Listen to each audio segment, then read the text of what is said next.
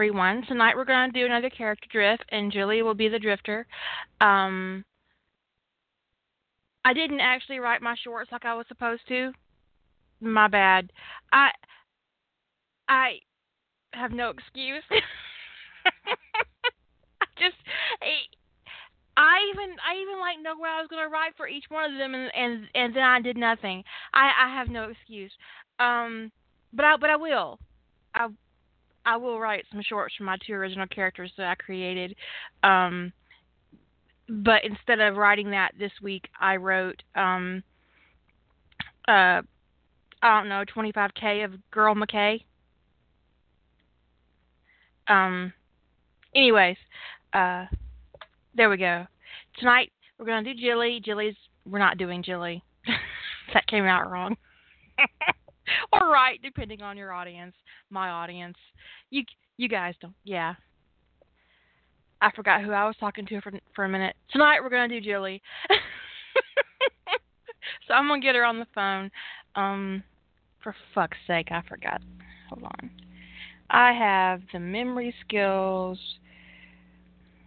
of a daffodil. So this should be you. Is that you?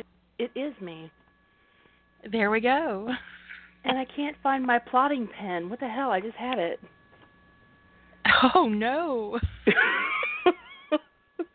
I had it. I did. And I yet, had it.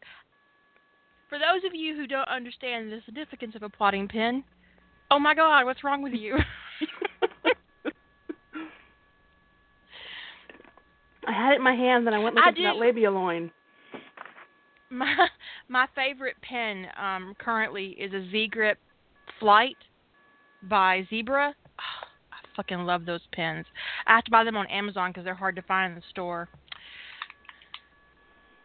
So I have about 40 in my house right now in a, in a box. That's okay though because I might need them. Oh, it's behind the T. Okay. I should have been able to see that. Okay. I'd have been all discombobulated if I'd been trying to write stuff down with the wrong pen. It'd have been terrible. It would have been. I get it. For those, for if you didn't listen to my character drift, we're gonna Jilly is gonna build a character from the from the ground up, and we'll see how it goes. She's gonna do an original character. I am. So I went looking through. Um, you just built a character. Um, you did characters that didn't really have a slot. Um, Mhm. I have. I, I and I, that kind of was a little bit um, intimidating to me to build a character that didn't have a purpose. I was like, whoa, whoa. Well, I'm it's gonna like do my that. character came first, and and then my purpose happened, which which is actually how I normally w- work with original fiction. I'll build a character and then build a um, plot around my character. But in fandom, I usually have a purpose for the character, and then I build the character. So it's an entirely different thing.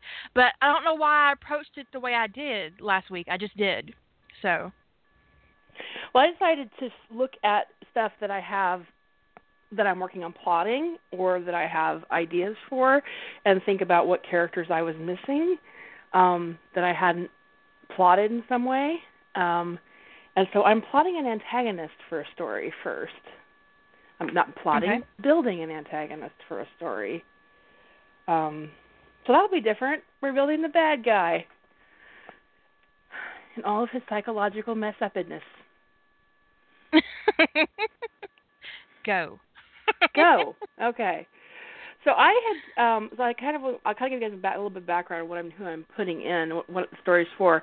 Is I um started um I was reading an um article a couple of years ago about um the biomechanical roots of um love and affection and addiction and um reading about this this con- concept called limerence which is um um sort of like it's not really love it's like um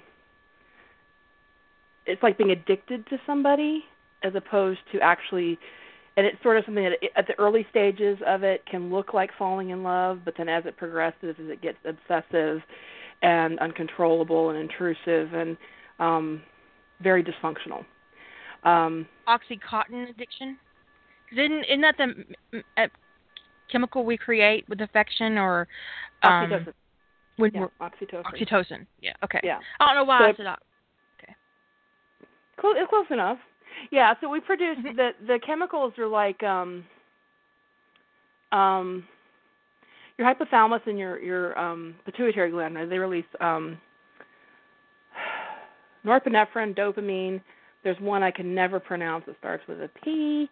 Um, estrogen, testosterone, and various other things, and then the big one is oxytocin, and it makes us think, you know, this is what love feels like. And people can become addicted to those those that chemical mixture in the brain and um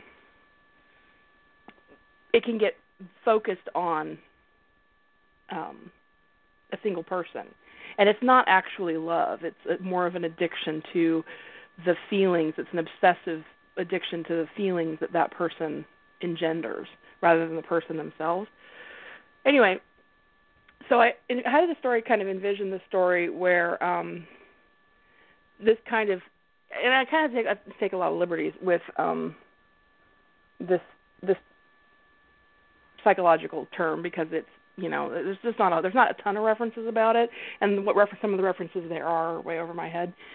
Um but I thought you know I was trying to imagine kind of somebody with this kind of obsession kind of turning um in a dark way um and so the story I had in mind was one where Tony knows he's somebody stalking him. He knows he's being stalked, and someone is sending him pictures of himself.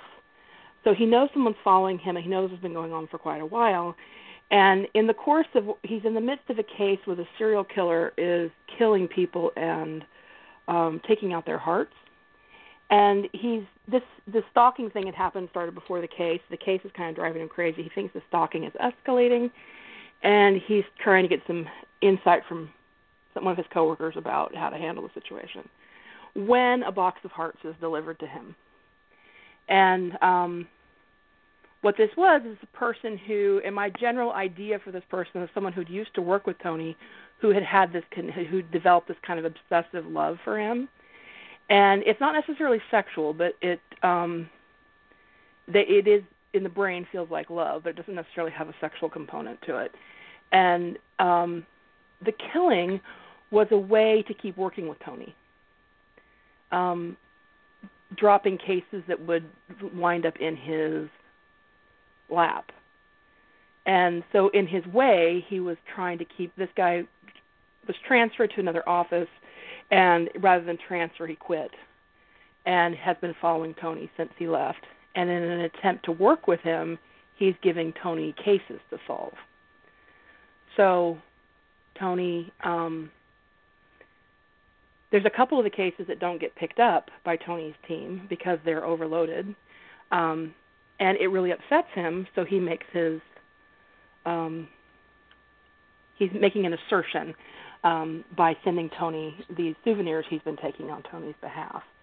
Um so this is when, you know, so that would be the point. This would be kind of when the story starts. So I need to kind of so I kind of had this idea of the role this killer would fill, but then I needed to kind of work on. I hadn't actually built him yet. I had worked on the plot. I had worked out all my other characters in the story because I um, have another team actually is who is working on Tony's stalking case, um, and then the BAU comes in. So I had all of that stuff worked out, but I had never the one piece I had never done was the character profile for my obsessed serial killer.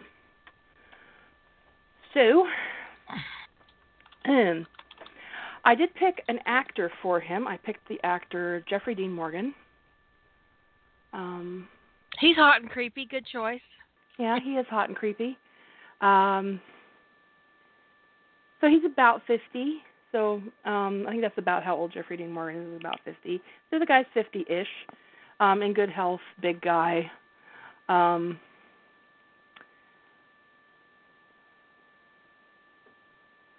let's see. Um, but I need to name him, and it can't be Jeffrey Dean Morgan. so I'm thinking I want someone who's got, um, you know, would be the perfect time to use that town. What was it? Virginville, Pennsylvania. What do I want? no, no, I'll use the other one. I'll use the other one. There were two. There's. I had these two towns in Pennsylvania um, earmarked because they have interesting names, and one is Virginville. It's population 300. Let me pull up the other one. The other one is Intercourse, which is in the heart of Amish country, which I find to be rather hysterical. That's fucking hilarious. Okay, so he's from Intercourse, Pennsylvania. Some things people may never. You think this is kind of stuff that like may not never come out in the story, but it amuses me in the background. Um, I think his father has German roots, but not recently um, immigrated. So been in the been in the U.S. for several generations. Um, single, only child, and he has a dysfunctional relationship with his mother because because that's the way these things have to go. I'm thinking she's very passive aggressive and controlling and he resents the hell out of her even though he is also very Is he killing women? He's killing men and women.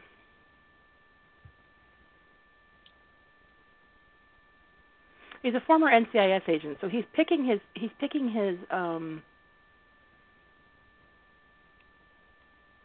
he's picking his um victims initially to try to um prevent them profiling him initially. Like by not having a specific type and you know not uh the only thing of course that they all have in common is that they're military because you know they have to be our navy or marines in order for tony's team to catch the case um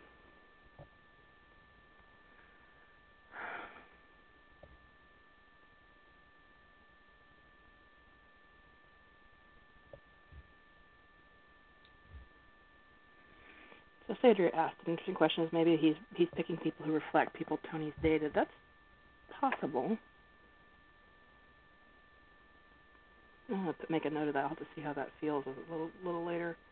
Um,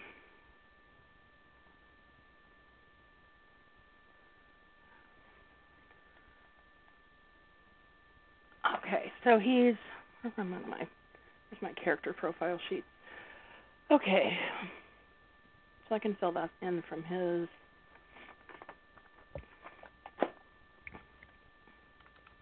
So growing up, I would say they're probably middle class. Um, that area of Pennsylvania is um, got a lot of Amish in it, so I'm thinking that there that's probably a lot of um, um, there's a lot of um, religious influence in that area. Small towns. Um, and repression. Yeah, religion. Yeah, religion and repression.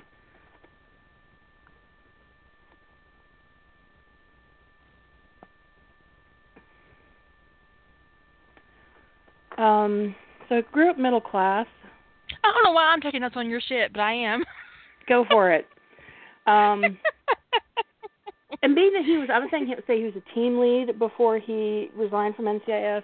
So still middle class, upper middle class. I think um, team leads probably make about in, in federal government probably make around ninety thousand dollars a year or so. Um,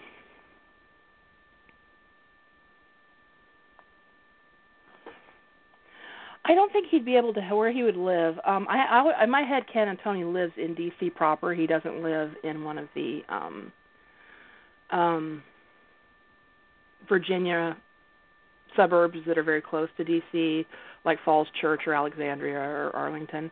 Um, so I'm thinking he actually um, Tony lives. So my my Tony lives always lives in DC, actually in the city. So um, I'm thinking with his obsession that he wouldn't be able to help but try to move closer to Tony. So I'm thinking this guy's going to live in DC too, probably about two within two blocks of where Tony lives. Because one of the characteristics of this is just a lot of um, inability to control um, their obsession with the person that they're obsessed with, um, and that everything around them reminds them of the person that they're obsessed with. Um, Okay. So you could make him um DC police. Yeah, he could have started working for um DCPD when he left um when he left um NCIS because he refused to take a transfer. And that would because, give him power. Yeah. It would. Um I said he's an only child. I got that taken care of.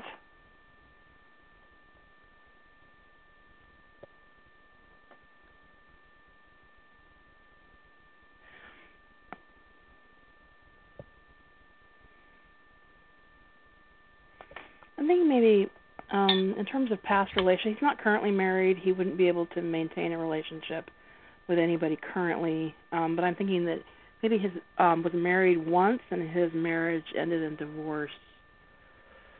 Mm, maybe late 90s. Let's say divorce, late 90s.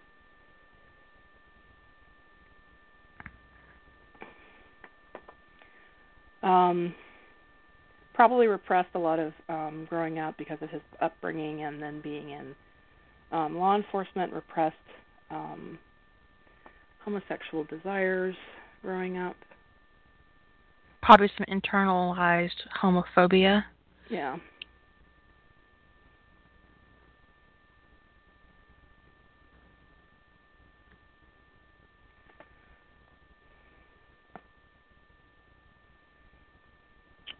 Because he would.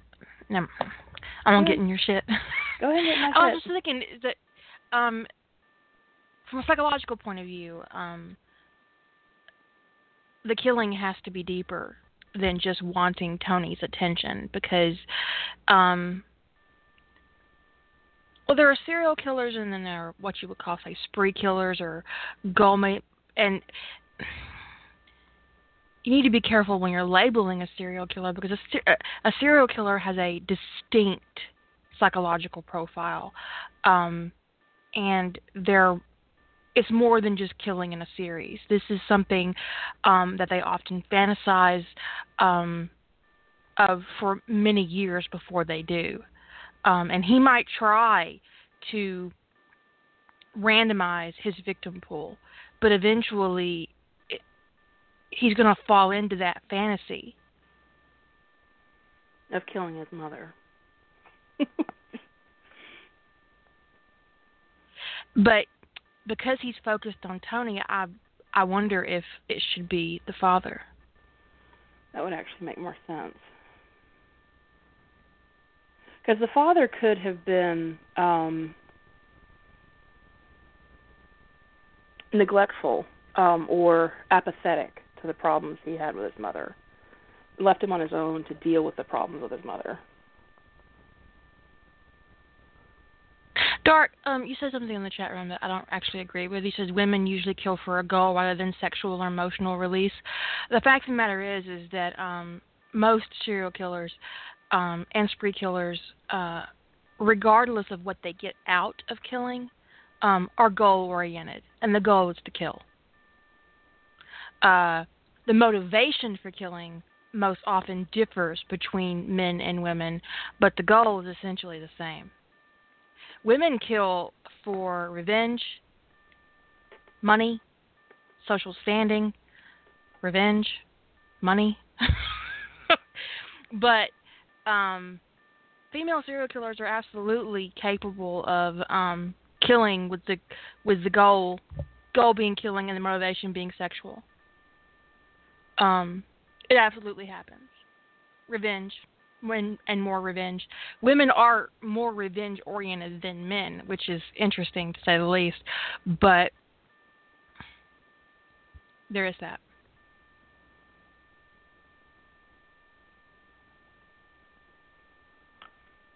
Okay, some head stuff's kind of coming together in my head. Um,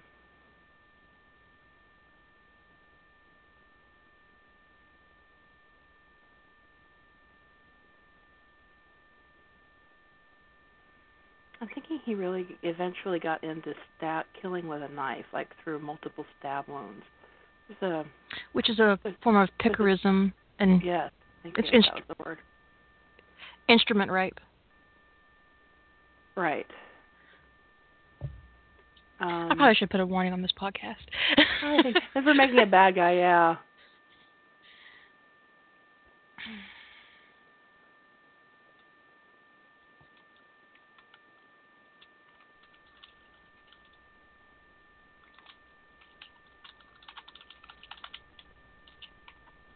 Okay, so I'll work on uh, something I'll have to work on in the actual plotting is how his um his pathology evolved. But I'll say maybe he tried starting with both men and women, but eventually he settled into just men. Um, and the internalized homophobia could be part of the reason that he's doing it. yeah, I'm thinking that actually. And as much lot, as especially, he especially with the appeal of the stabbing. As, as, as much as he's obsessed with Tony, he also hates him for. Yeah, he does. Um, because he's actually telling himself that his affection, his obsession is not sexual. Um,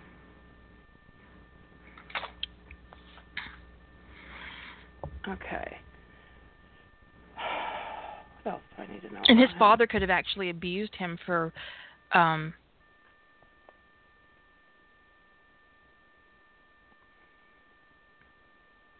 the belief that he might be gay. Being too interested in other boys. Maybe.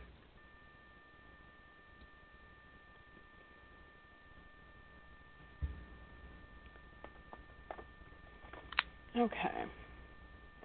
So I've got him. So I'm thinking he doesn't maintain somebody like this is not going to maintain close family ties with anybody. Um, he worked a lot. That was his primary um, thing in his life. Um,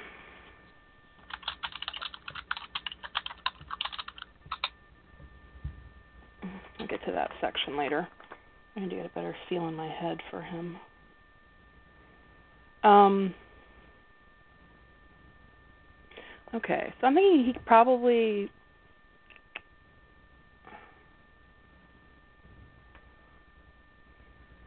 Probably has um, a bachelor's in something fairly basic, like business administration or something, um, and then maybe did a tour in the Navy because there has to be a reason why he was drawn to NCIS and not just the police.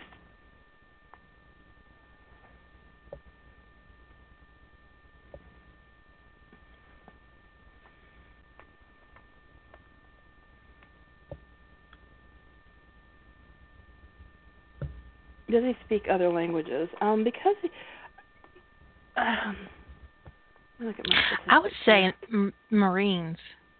Marines. You think? Ult- ultra male environment, Mm, manly.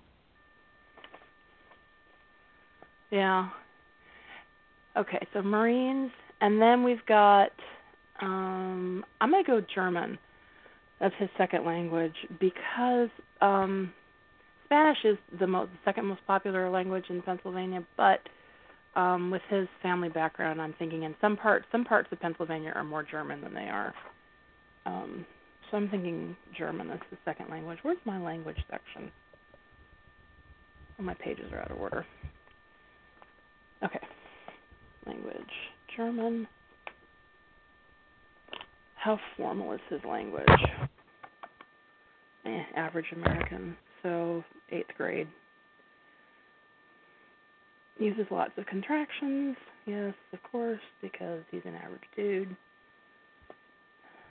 Level of erudition. Um, nothing particularly noteworthy there. I'm not thinking he's a big reader. Does he swear? Um, no. I'm going to say he doesn't swear. No swearing. I think that's his religious upbringing biting him and his mother's voice in his head. Does he use endearments with people? It's probably not terribly relevant, but Maybe sarcastically. yeah. Kind of like, yeah. But he doesn't ever mean it. He's name substitutes, yes.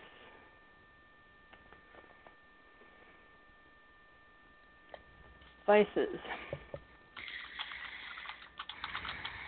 and bad habits. No smoking.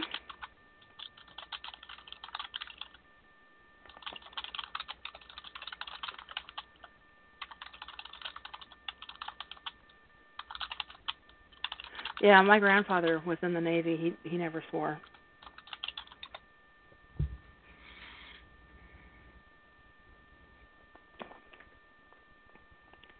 Let's say sensory acuity is fairly average, except he tastes really well, which is why he doesn't smoke.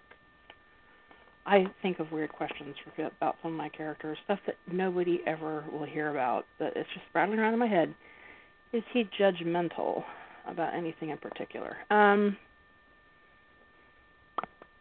well, I got to the internalized homophobia. Um, Sorry. Sneezing has to happen. I'm thinking that, that was a um, sneeze. Yes, it was. Don't make fun of my sneeze. It was cute. My husband calls it a mouse I, sneeze. I'm thinking he probably outwardly um says tolerant things about religion and stuff, but inside he really hates religion. Um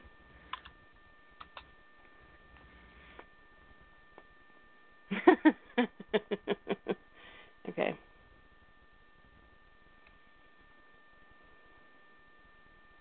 The one time I actually had like a real live adult sneeze, everybody in my vicinity turned and looked at me like, "Are you sick?" What's wrong with you? It just doesn't happen often. Nervous tick. Um Hmm. I'll think about that one for a second. No disabilities. Um, although the way I think of his father, if he was maybe mildly dyslexic growing up, that could have set up some um Inferiority. inferiority issues, especially if his father was intolerant of it. I'm gonna do a mild dyslexia that he has under good control now, but that he has issues about mentally. What's his sense of style? Um, I think he dressed like a detective, you know, like a cop, but he doesn't have Tony's sense of style. He doesn't like dress really well. He just, you know, off the rack suits, jeans and t-shirts kind of guy.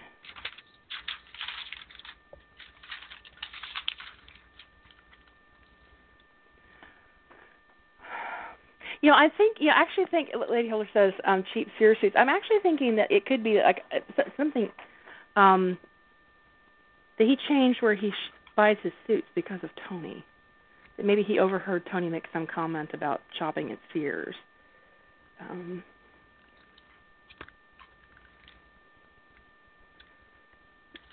Okay. Maybe he emulates Gibbs. Oh, because he sees that he sees that Tony admires Gibbs. A good idea. Of course, the way you're building that, that would eventually make Gibbs a target. Yeah. Very true. No, no, no. Sorry, screensaver, you can't come on yet.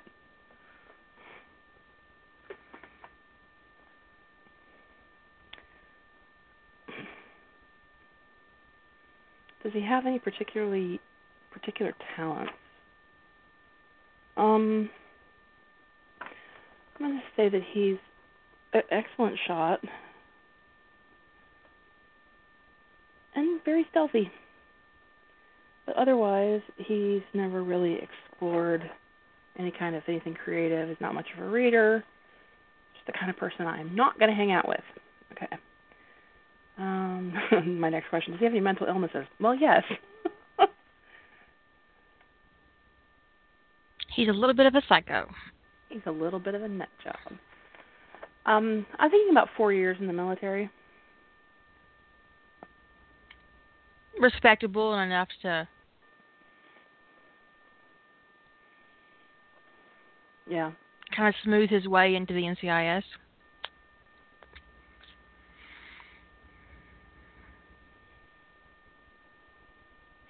Um, I have a lot of questions about how he deals with certain emotions, and I think with this character, they kind of almost all emotions um, outside of what he considers to be acceptable emotions to a situation, like guys joking with each other or finding something funny, that he mostly internalizes difficult emotions anger, sadness, conflict, all of that stuff, loss, that he just internalizes that stuff, that he doesn't ever deal with it in any productive way. Um, and then all of this stuff, this kind of lifetime um, um, of repression and internalizing things, um, sort of gets focused um, on somebody that he sort of, I think Tony's sort of at first sort of like a, a, a somebody he sort of envies and admires in a way and then kind of also wants and wants to be and wishes he was like. There's just kind of a whole thing that goes on in his head and then it just instead of starting to resent Tony for him he he wants to possess him he wants to kind of um own him in a way um okay i think he was a good agent in general you know good he wasn't particularly stellar um I mean he made team lead, so he's leading his own team. Um he was a good agent. Everybody was just said he was good, you know, there's just nothing that particularly jumped out. Um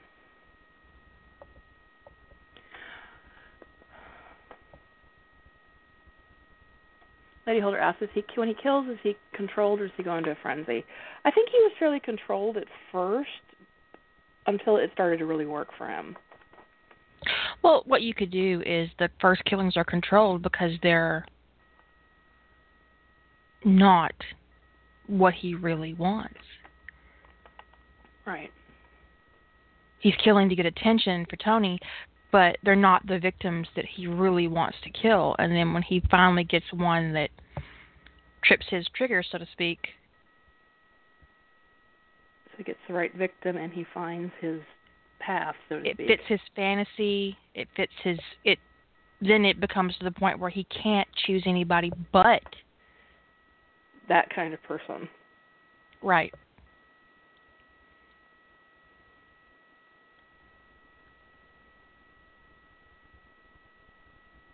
Because if he goes into it with the goal of getting Tony's attention and working with him, then it's not feeding his fantasy. It's not feeding the animal in him.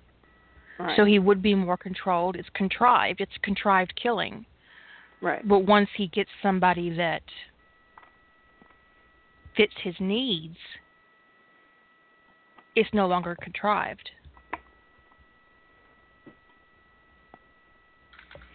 Because I'm going to have it come out that um this guy had repeatedly um requested that Tony be reassigned to his team because he felt like Gibbs didn't appreciate Tony's um contributions to the team and that Tony needed a a better environment. And I'm sitting here making air quotes like you all can see that um in which he could flourish. And so he'd asked for Tony to be transferred to his team which was of course denied. And um so his initial killings are his way of working a case with him in a way. It's sort of, but eventually he then falls into what he really wants, what he's really getting out of the actual killings. Um, and so then there's two things going on. He's got this obsession. Edie wants you to kill Ziva and Tim. she asked, but she really wasn't asking a question. no. Um, Okay, so let me think about what I don't know about this guy yet, because a lot of the questions on my character sheet are for characters that um is he polite? Eh. He's guy polite. I would say he's guy polite. Listen, I've never written that down before. I have to write it down. He's guy polite.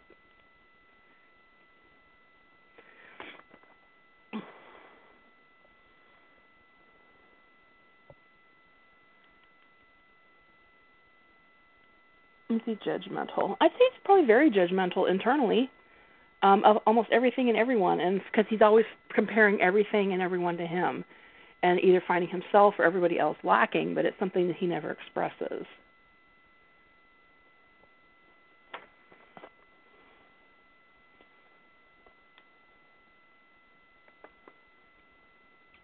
What I would like um, those of you who are listening for the skill part um, to to really focus on is what um, is figuring out about her character, um, whether it's important for her plot or not. And these are things that may or may not show up in the course of her story that she's learned, that she's developed about her character, um, that will give him a three dimensional presence in her mind when she's writing. Okay. Right. Just, I, I agree. you know. What you guys when when you if when you, when the story's ever written, if you guys see this character, people who've heard this podcast will see things like guy polite, doesn't swear, not much of a reader. You'll kind of see that reflected in how he speaks and acts, but you wouldn't necessarily know that, that was all part of his character profile. That I knew that he would be that way, that that's deliberate in how he's designed.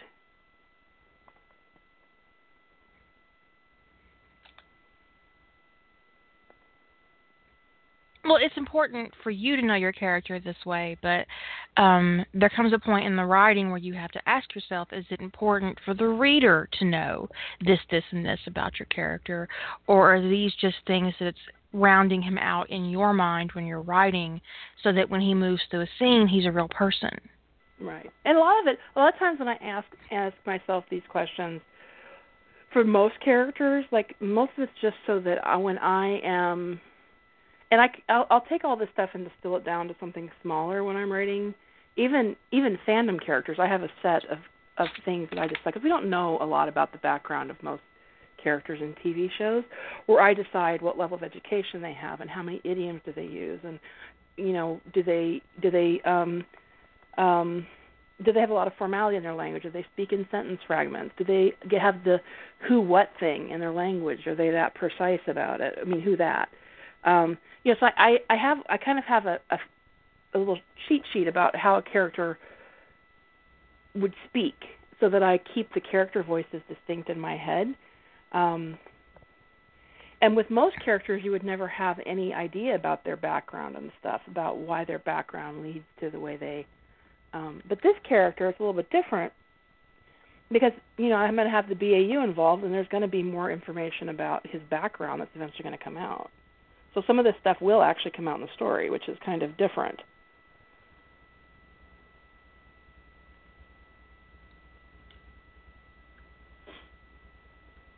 One thing I would like to say about um, Criminal Minds specifically um, is when you're building a bad guy like this, um, it's it's very tempting to give your profilers um, a profoundly accurate profile.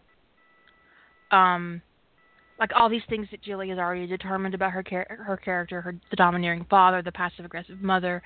Um, these are things that uh, you'd be tempted to give the profiler, so the profiler puts out a profile that fits your bad guy exactly. It's not realistic. Um, when you're um, offering a profile in your story, it should be a little bit more generic than what we see on Criminal Minds. And I, ho- I hope that makes sense.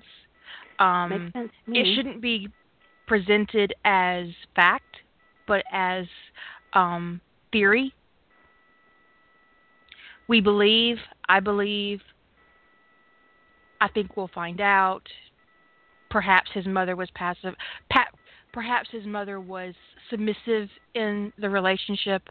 Um, just be careful in your language because that's one of my biggest pet peeves with criminal minds is how matter of fact they are and um how often the writers shape the bad guy and the profile like exact puzzle pieces because it doesn't actually work that way. So just please keep that in mind.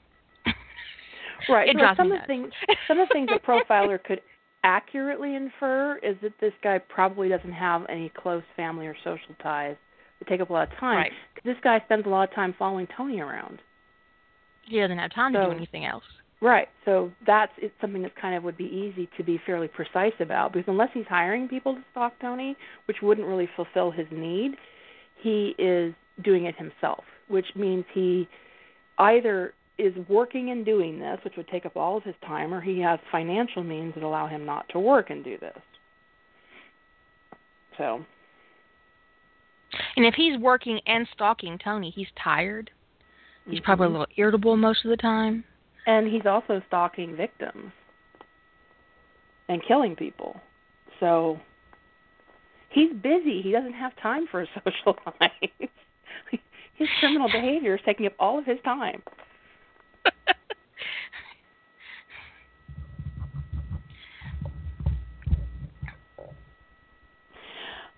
I'm thinking that um so I address smoking because MSA's got a very sensitive sense of taste, and most people I know who have a very sharp sense of taste don't smoke.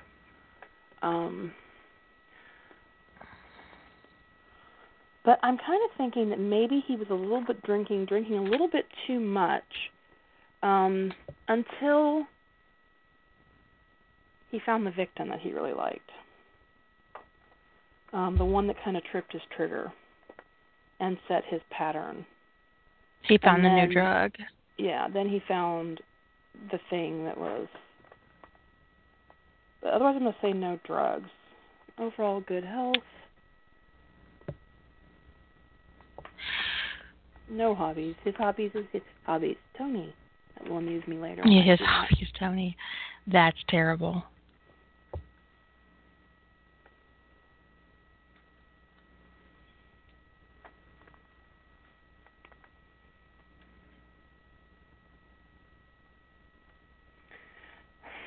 Introvert extrovert question. It's always interesting. Some characters it's really hard to answer that question. Um, has Tony had contact with the victims before they die? Um, that's a plot question, not yeah, a character that's question. Definitely more plot. Um, but I, that, but that could be somewhat of a character question in the sense is he is he is he killing people Tony has interacted with? Is he picking them at that degree? I'll have to think about that. Maybe not at first. Because if he's contriving kills at first, um, he's not going to want to focus on Tony's personal life that way. Yeah. When he's in control. But as he de evolves, you know what I mean? Yeah. Exactly. When he when he dev- um, devolves, he's gonna. I think he's gonna have the illusion that he's more in control, when in fact he becomes less in control. All right. Let me. My notes are a mess. Now I gotta see if there's any questions. I didn't. Oh, the introvert extrovert thing. That's always a hard thing to answer with some characters because it's never like a real clear cut thing. Um, but I think you kind of like, already answered it for him. Me in the sense like he's more of a um, he's an introvert who sort of has to act like an extro- extrovert. Well, you've you've called him um controlling, dominating, repressed, um internalized homophobia in play. Uh, but he's a good agent, not a great agent, a good agent. He's judgmentally he's judgmental internally. Right.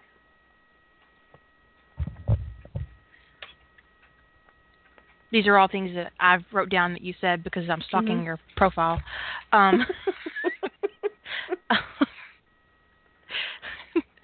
so um, it you know in psychology they have this um, this theory about um, public and private schemas um, mm-hmm. where you have essentially a public face and a private face um, that you present to the world, to everybody around you, even your family and friends. Did you guys hear that? Sounds like wind. It's rain and thunders. It's thundering. Oh, it was thunder. Yeah, it was thunder.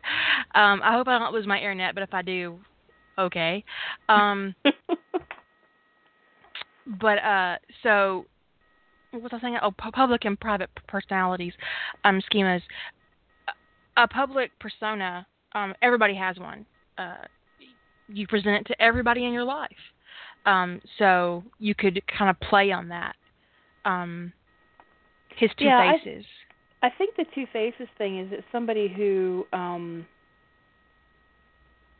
if left to their own devices without obnoxious influence, would have probably been someone fairly self-contained, not like a deep introvert, but someone on over the over the line into introverted, someone who kind of internalizes more and that kind of thing.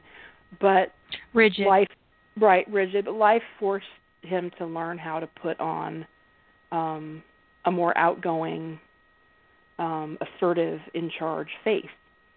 Um, kind of like Aaron Hotchner. Kind of like Hotch, yeah.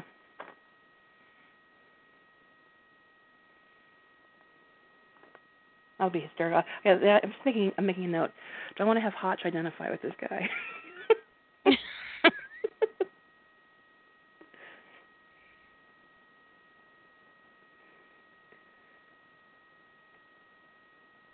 the last prescript the last thing I would ever say about Tony DiNozzo is that he's introverted. No, that he's is not. completely and utterly uh, no.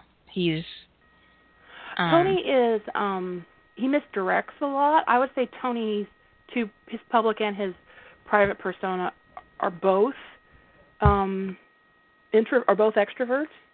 It's just what he presents he he's, he doesn't want anybody knowing the real him. I don't think that's a a case of introversion. I think that's um something else entirely.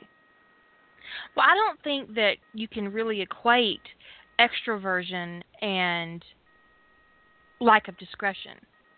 Right. Because um I'm a very private person, but I'm also an extrovert. My husband is a very private person, but he's an introvert. Um my husband can go the whole day without talking to a single person and be absolutely happy about it. Um I talked to five different people at the grocery store, but I don't even know.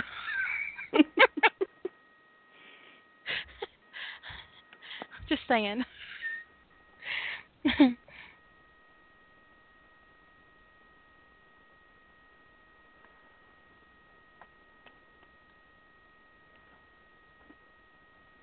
Someone's asking what about asked where's this, so the question where is this going to take place in the season in the in the show?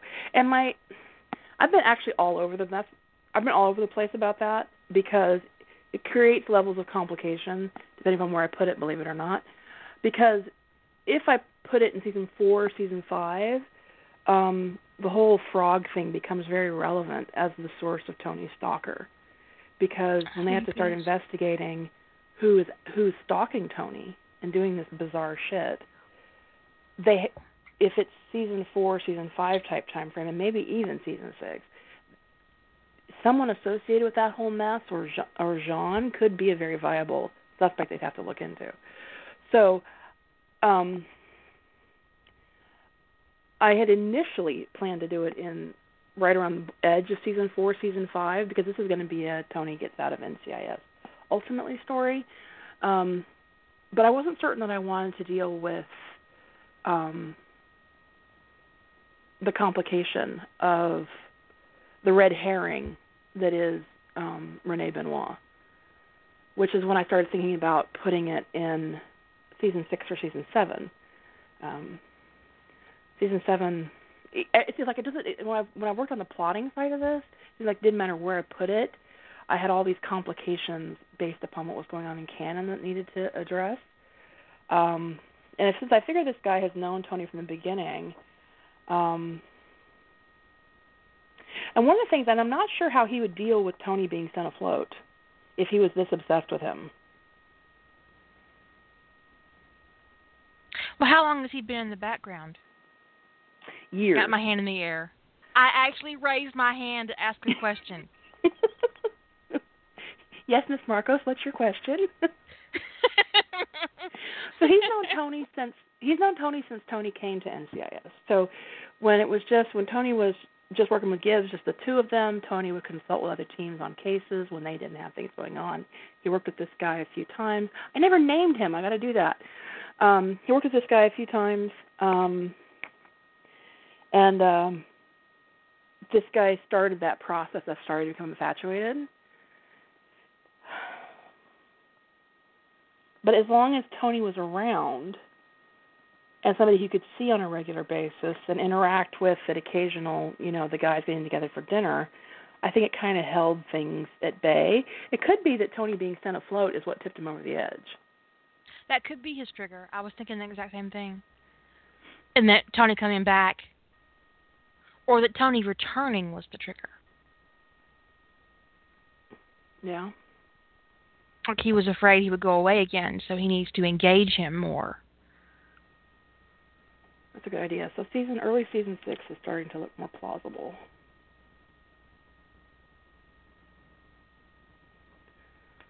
Okay. Let's name this motherfucker. Um, because while he may not swear, I do. I'm looking for German last names, probably German origins. Let me just Google that real quick. Common German last names. No, no, absolutely not. You just cannot have Kruger as a last name and not have everybody think that's your serial killer. I mean, he's got to be a little bit, you know. Talk about red herrings. yeah, exactly. Um, oh, Keller. Keller it is. Killer Keller. All right. First names.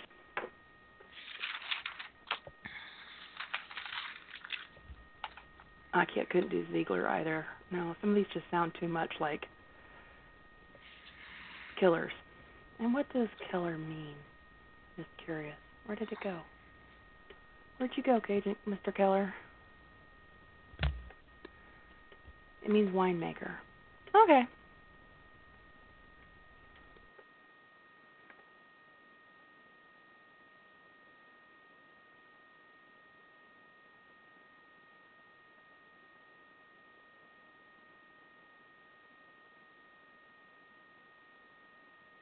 Yeah, Lady Holder says that Vance's house cleaning could have forced him out. Um, I think that he probably was reassigned when Vance started doing his house cleaning, and that rather than take a position wherever he was sent to, he decided to quit.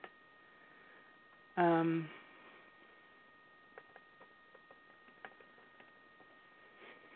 now I need a name that goes with Keller.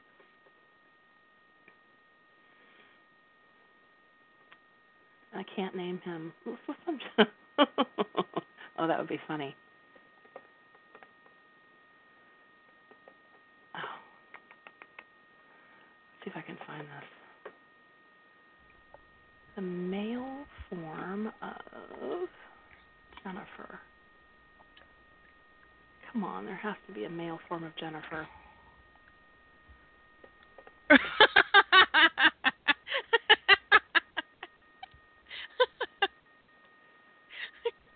You just I do turn amuse Jennifer my- Keller into a 50 year old serial killer. A male 50 year old serial killer. That's hilarious. I do bizarre, funny things. Uh, so, like, uh, I couldn't use Jensen. I like that name too much.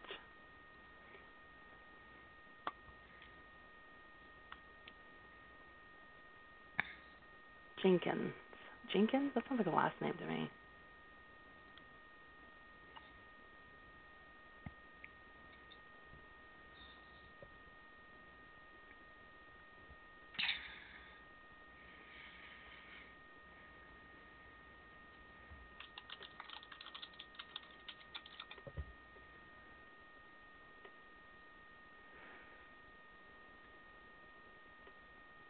Um, Jensen, Jensen Keller. Yeah, all right, Jensen Keller. We'll do that. I do like the name, but it'll just have to be a killer for this one. You could do Eugene. Eugene. Hmm. Gene for short. Gene Keller. Look, it's very close to Gene Kelly, though. I actually do like. All right, we'll do Eugene for now. I see about Eugene Keller. Gene Keller.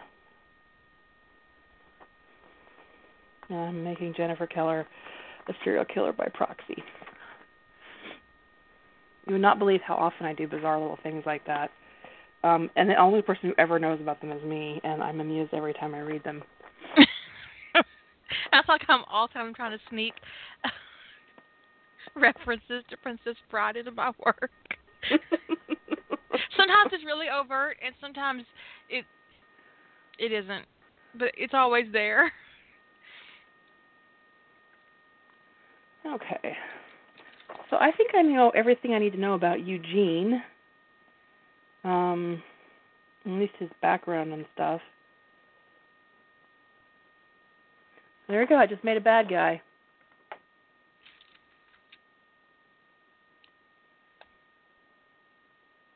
And I determined his internal motivation and his external motivation in terms of by setting the timeline with him, Vance trying to transfer him and sending Tony afloat as being his trigger.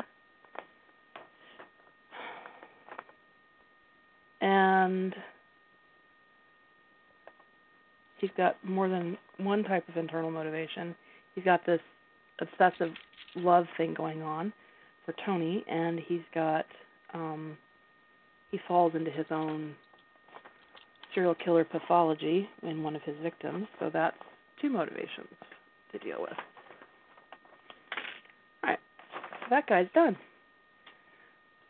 Are you Dark using Ash, your if you're using your. Okay, go ahead.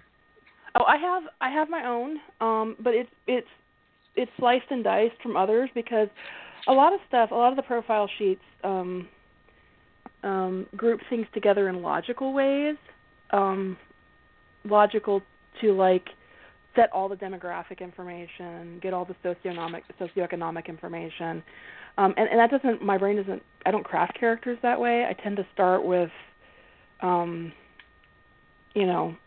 Um, I, I do I do need to know er, very early on about family ties, so that's important. But I don't the details about their family are usually further down. And then I have a small subset of this stuff that I look at for minor characters. Um, but yeah, I carved it up into my own thing, and then I added some questions that aren't on any um, profile character profile sheet that I've ever run across, like. Um,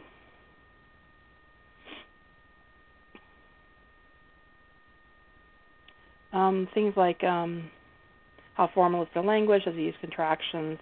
How often does he use idioms? Um, um, what region was his idioms be from? You know, top or bottom. you yeah. do definitely top.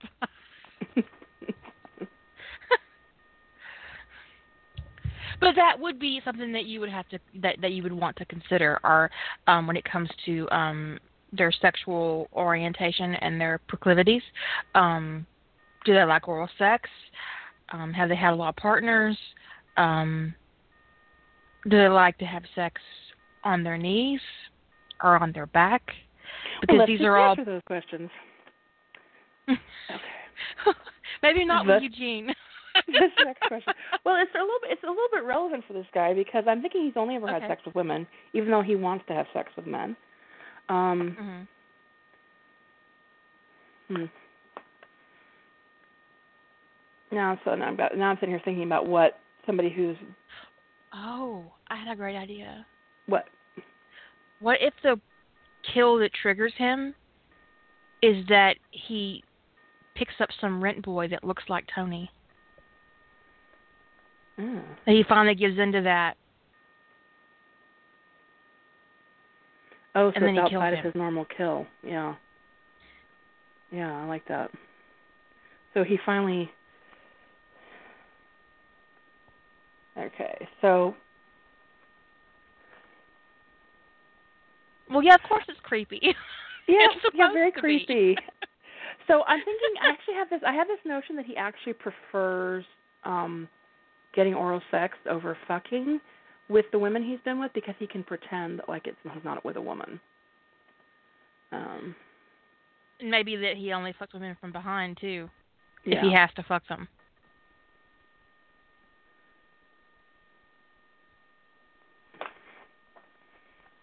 So he can even get hard. yeah. Because you he has to didn't be you didn't talk about his um sexual issues, and uh most men in his position would have um sexual, Sexual issues. issues. I'm thinking he favors athletic women so that from the back he can, you know, Pretend. pretend more that they're men.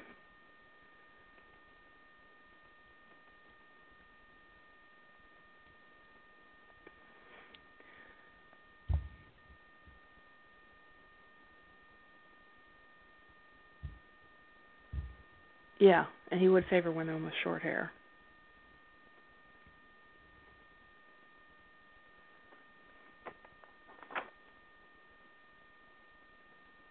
I mean, I spend a lot of time. I do. I do like when I write when I write when I write Tony in a story. I do think about his sit, sit down and think about his, um you know, what his sexual preferences are and how he likes things and whatnot. Um, so I do get clear on that kind of stuff. Um, This is probably the most. I'm trying to think if there's been a uh, antagonist I've gone this done this much of a workup on before. Um, and I don't think so. I've done I've gotten close, um, but I've never had um, an antagonist that needed um, um, that I needed to figure out their psych- their psychological background this much to make them work. My notes on Kevin Jordan are about I don't know ten pages handwritten. Mm. He's the antagonist in, in Ties That Bind, Yeah. one of the antagonists in Ties That Bind, because I had to build him, um, and he had to be realistic in my mind to work through his goals and his his menace.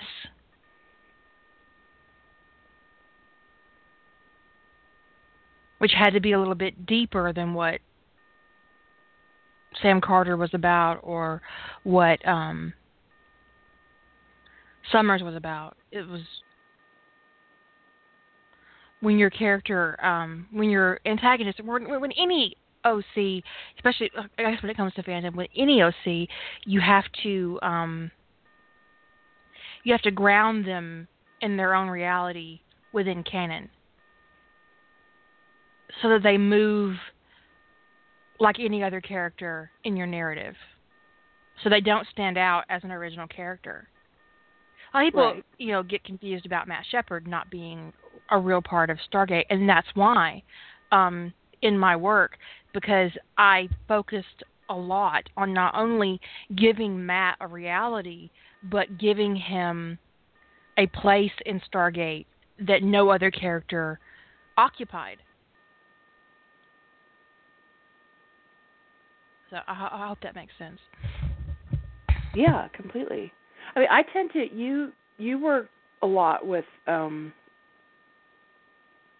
um your antagonists are more um on screen than a lot of mine have been. Um a lot of the stories there's like the antagonist is very off screen. It's like I understand and part of it is because a lot of the stories, the longer stories had a really pronounced antagonist, um, they aren't going to really make their appearance until the sequel, which nobody's seen yet. So it's more like you're seeing the influence of what they're doing than what than them. Mhm. So they aren't they don't have to actually move in the story as opposed to this guy who I actually I mean I do not want to write from this guy's point of view. Um, but he has to actually move in the story and be influencing things. I need to understand him better because otherwise, you know, the whole plot falls apart. Um, and I, I haven't written many stories where the plot falls apart on the bad guy. You know. Well, the thing is, I is not only do you have to know him, but Tony has to know him. He has to be a part of the background. He has to be there the whole time. He has to Right. he has to be woven into the canon in such a way that when he is in a scene, none of the other characters are negatively impacted by his movement. Right. As, So I have to, like, in my far as head, their where own he- character is. Right. I have to know in my head where he sat in the building, um, how often that he would have seen Tony, how he would have observed their interactions with the team, um, how often they, you know, ran into each other in the hallway. Um, and it's I think it's pretty common fanon um, that Tony gets along really well with everybody in the building. So I'm sort of drawing on that that he knows knows this guy was as friendly with this guy as he was with anybody else in the building. Um was on first name basis with everybody. And that uh this guy has made it mean more than anybody else obviously did. It meant something to him. You know that every high hygiene was or was was significant. It was personal. Whereas to tony it didn't mean anything. It was just him being polite Tony being Tony. yeah it was tony being tony what I was getting at earlier is that a lot of times in fandom, um, when people say they hate OCs or um they call a female OC a Mary Sue or you get a Gary Stu. And it's because you've taken an OC and slotted them into a space in canon that belonged to another character. So you really need to carve out their own spot within the canon. So they don't stand out like a sore thumb. So they aren't taking somebody else's place. They have their own purpose. And that will make your original character fit and not be off putting.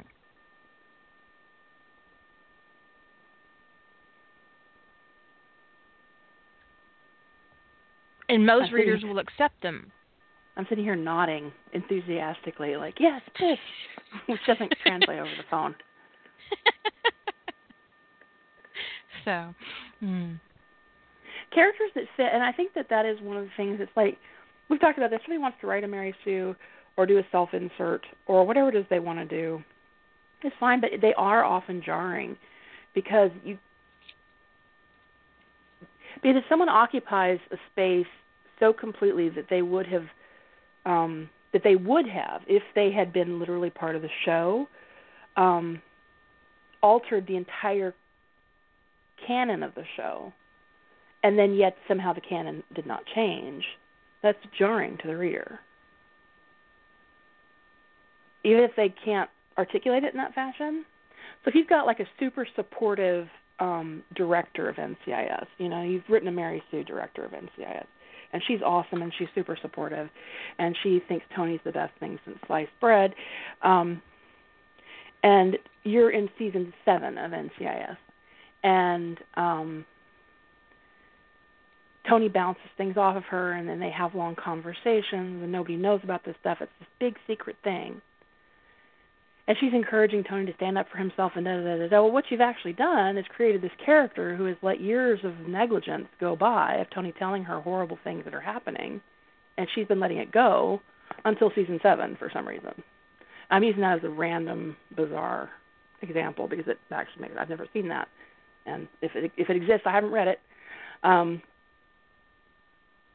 but when you put an original character in a space that would have changed the way canon rolled out, and then you don't actually change canon, it kind of invalidates the character.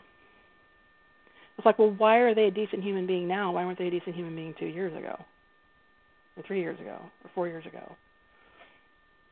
It's sort of like Tony late season Tony having friends who care about him. It's like why didn't they care about him 13 years ago? it's one of those things I just kind of can't wrap my head around. These are things that we could have heard about yesterday.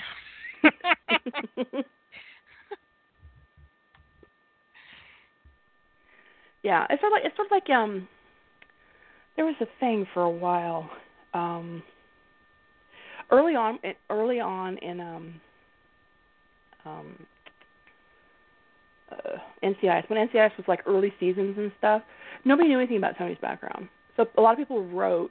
Um, there were a lot of stories written where Tony had a really supportive, loving family. Both his mother and father were alive, or maybe he had siblings. And he talked to them all the time.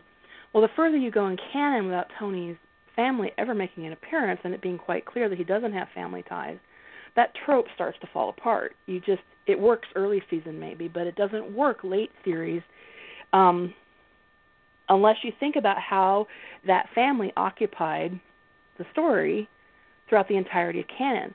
But if you're going in like season 10 and you're saying all of canon happened and he had a loving family and lots of siblings, I mean, it, it, it, it, it's whiplash. It, it's whiplash. It just doesn't make sense and that's not a that's not a failure. That's that's it's somewhat a failure of plot, but it's also a, a failure of characterization because you haven't thought about the space that the characters you've created are occupying in the show. It's a failure of imagination. Yeah. Ripples. You have to account for the ripples.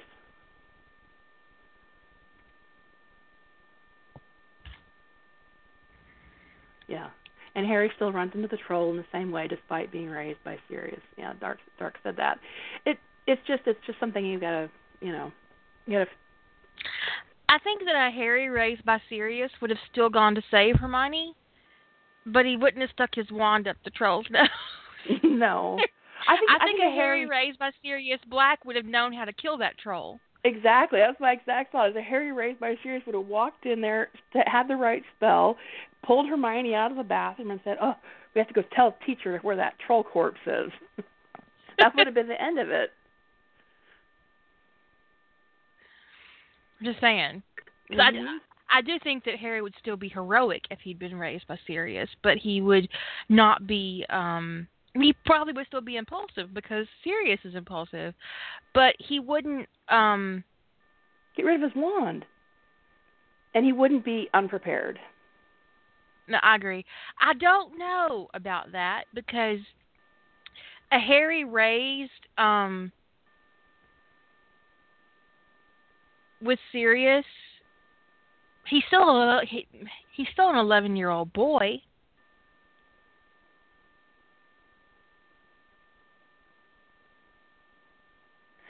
Well, it, yeah. In terms of would, would Harry have would Harry have talked to told a teacher where he was going? Um Sirius wouldn't have. yeah, Sirius wouldn't have. But it depends. I think it depends upon. This is where you have to consider what Harry's relationships are with the teachers if he's raised by somebody else and raised in the magical world. If he knew Minerva McGonagall really well, he might have said, "Hermione's missing. I'm going to go find her," you know, or something like that. If he knew her well. Now, if he had had no interaction with her, I can't see him behaving um any differently with her. I don't know that he. Just imagine Sirius putting 11-year-old Harry Potter on the train. Here's your map. Here's the cloak. Don't get caught. right. Exactly. well, but that's all. That, that's I mean, all. I'm just saying. it might have been Draco with Harry going to the bathroom, or maybe Neville. It might not have been Ron, but I said, you know, the fact of the matter is, it probably would her. not have been Ron. So it would have been Neville, and maybe Harry wasn't there when Bull- when Ron bullied Hermione. But he finds out she's missing, and he still goes trotting after her because he's a fucking Gryffindor, and he was raised by a Marauder, and it's the kind of shit they do. you know? So, But all of But, that, um, how how Harry responds, is all function of it's not just was he raised by Sirius, was he raised by Sirius in Wizarding Britain? Does he know all these kids already? Has he been raised in the Americas and everybody's a stranger to him? I mean, it all um as to how he would and how he would a behave. fight with Draco? Yeah, it you know, if he was raised in Wizarding Britain and he knows all of these guys, um odds are he's got the kind of personality where he's probably going to be the ringleader. I mean, you'd probably have four or five little Gryffindors trailing after him like little ducklings when he goes to get Hermione. It just depends upon how you craft plot. they the might plot. have a tertiary. They might have three percent of a plan by the time Right. they get to the bathroom. Characters and plot don't operate independently, so you can't just take a static character and put them in. So, like, I could have, I could have crafted a bad guy. I could have crafted a serial killer and tried to insert him into the story, but I needed to craft one that would work into this plot. So, and I and I have had and there's a couple points already where I've changed the plot um, from what I had thought originally because it's better character choice to go direction X and let the and evolve the plot a little bit to let the character be um, steadier or more real, if that makes sense. Mhm. Um, rather than have the character do something that seems really artificial in order to make a, a the plot happen, um, which we all see all the time. Is it really does depend on what comes first because you built a character for a plot you've already developed versus building a character and then giving them a story, well, sort of which is what I did last week. Right. Well, sort of, but the the, the idea of for the story came from thinking about a character, though, because I was reading this article about love addiction, and I thought, well, what if somebody had this addiction for Tony, and started doing all these bad things? So even though I hadn't crafted the character, I was still imagining the antagonist as the source of the story. So then I went off and instead of finishing creating a character, I had this loose idea for the antagonist, and then I went and did a plot, and then and then I have a whole team of OCs that I had to create, um, which I actually wound up putting into a different story first. That was kind of funny, um, and um, ugh. and then the only thing left to do because I I, I wrote started the story before De Novo, so um, the FSVU for NCIS that group of OCs um, were all intended originally for this story. So, because they were all secondary characters, and I already had them planned, um, when I started, when I put this project down and picked up working on De Novo, I just picked that whole unit up um, wholesale and used them as my original characters for De Novo, but they were originally slated for this fic. Um, as Which is the beauty of having your own original characters in fandom is that you can reuse them and do whatever the fuck you want with them. Whatever you want. So I kind of went about this particular story a little bit of a weird way. Is that is that the story idea was spawned by sort of a you know sort of an ephemeral bad guy that was totally amorphous. There was like no substance to him, but just all I had was a psychological disorder called limerence, and um and then I came up with a plot, and then I did um, the secondary original characters, secondary characters I needed, um, Beth and Aaron and JC, and so those three were crafted for the, for, for Limerence. And then I, um, only thing I had, only character that was outstanding was um, Jeanne, my Jennifer Keller substitute.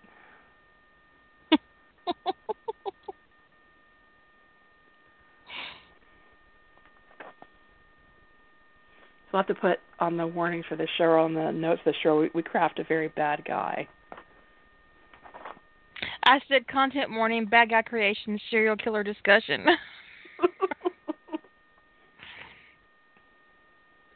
well, yeah, but Caesar dressing and uh, sorry. yes, there are anchovies in Caesar dressing, but I'm not putting actual anchovies in my salad. no. There's a, there's a, anchovies are a far cry from um, Caesar dressing. And there, yeah, there are anchovy bits in Caesar dressing, which I can handle, but I can't handle whole whole anchovies or Italian MSG, as Chef John likes to call them, um, in my salad.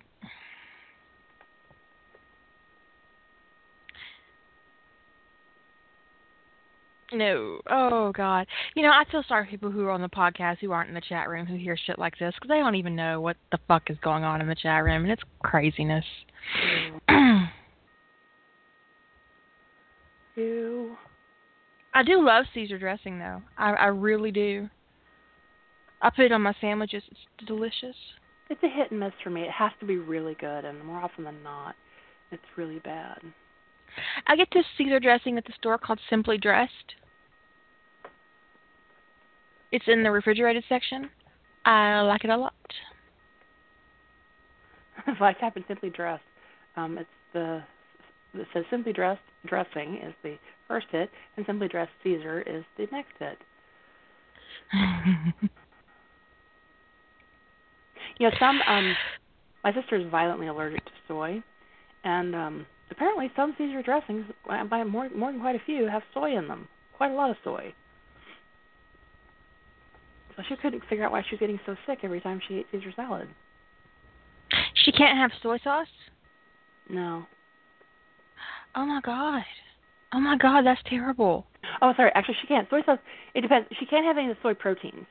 So she can't have anything that has okay. any of the soy protein in it.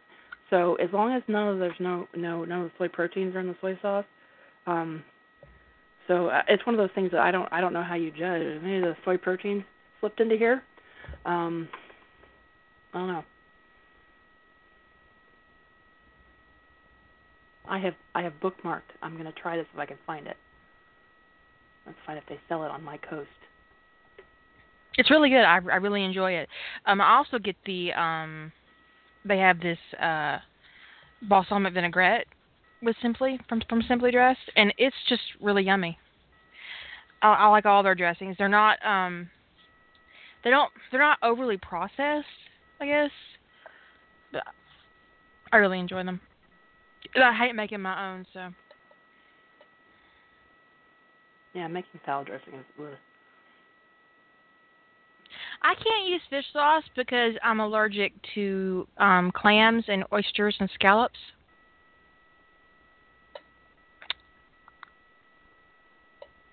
The whole little mollusk family. It's terrible.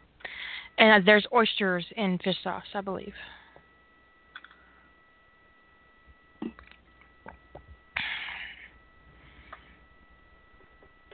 oyster stuff.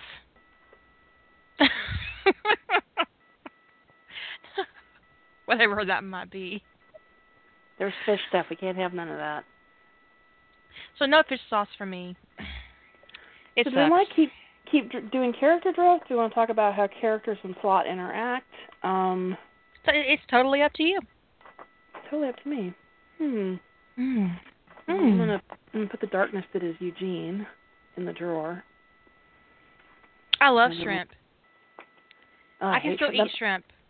It's it's the mouthfeel of shrimp. I mean, like I when I bite into it, like I can tell that it's a creature, and I You're so don't. crazy. I don't. I don't want to eat that. I love, I fucking love shrimp. I, I love shrimp cocktail. Oh, it's so good. Oh my god. I love lobster. I love crab. If my seafood allergy expands to include those things, I'm gonna have a fucking conniption. I'm just saying. Am I vegetarian? No, I'm not a vegetarian. I'm very. I'm very fond of of meat, cow, pork, chicken's good. Pork is, per- the pig is perfect. Yeah, pig is perfect. Everything's better than bacon. If I could get a filet mignon off um a pig, it would be the most perfect animal ever made. Yes, it would. Although I prefer ribeye. I'm more of a ribeye girl than a than a filet mignon.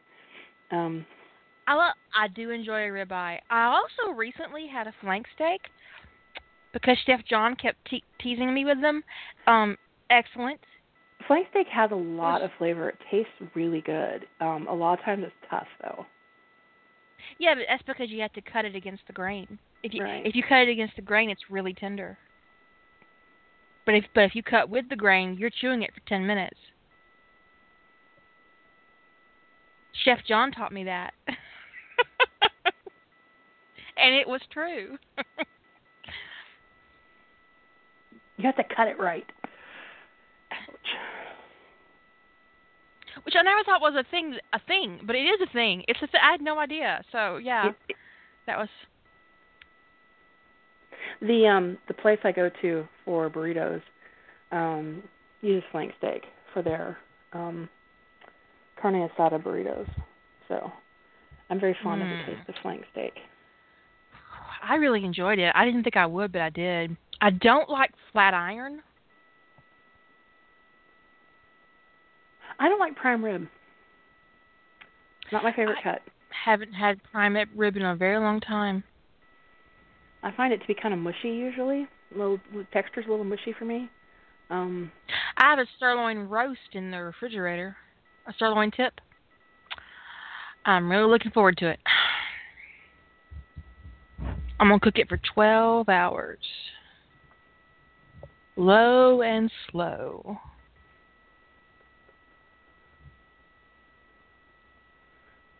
the dark says, I learned something on the internet besides what a Prince Albert looks like. Um I think the Ampallang is more attractive than the Prince Albert. By I have far. to tell you that um pictures of Prince Alberts are often more attractive than the actual thing. Um because I knew a guy who had a Prince Albert and it was startling. Did you know that a man with a Prince Albert pees out of two holes? Well, that kind of makes sense. Just they are saying. they are piercing right through there.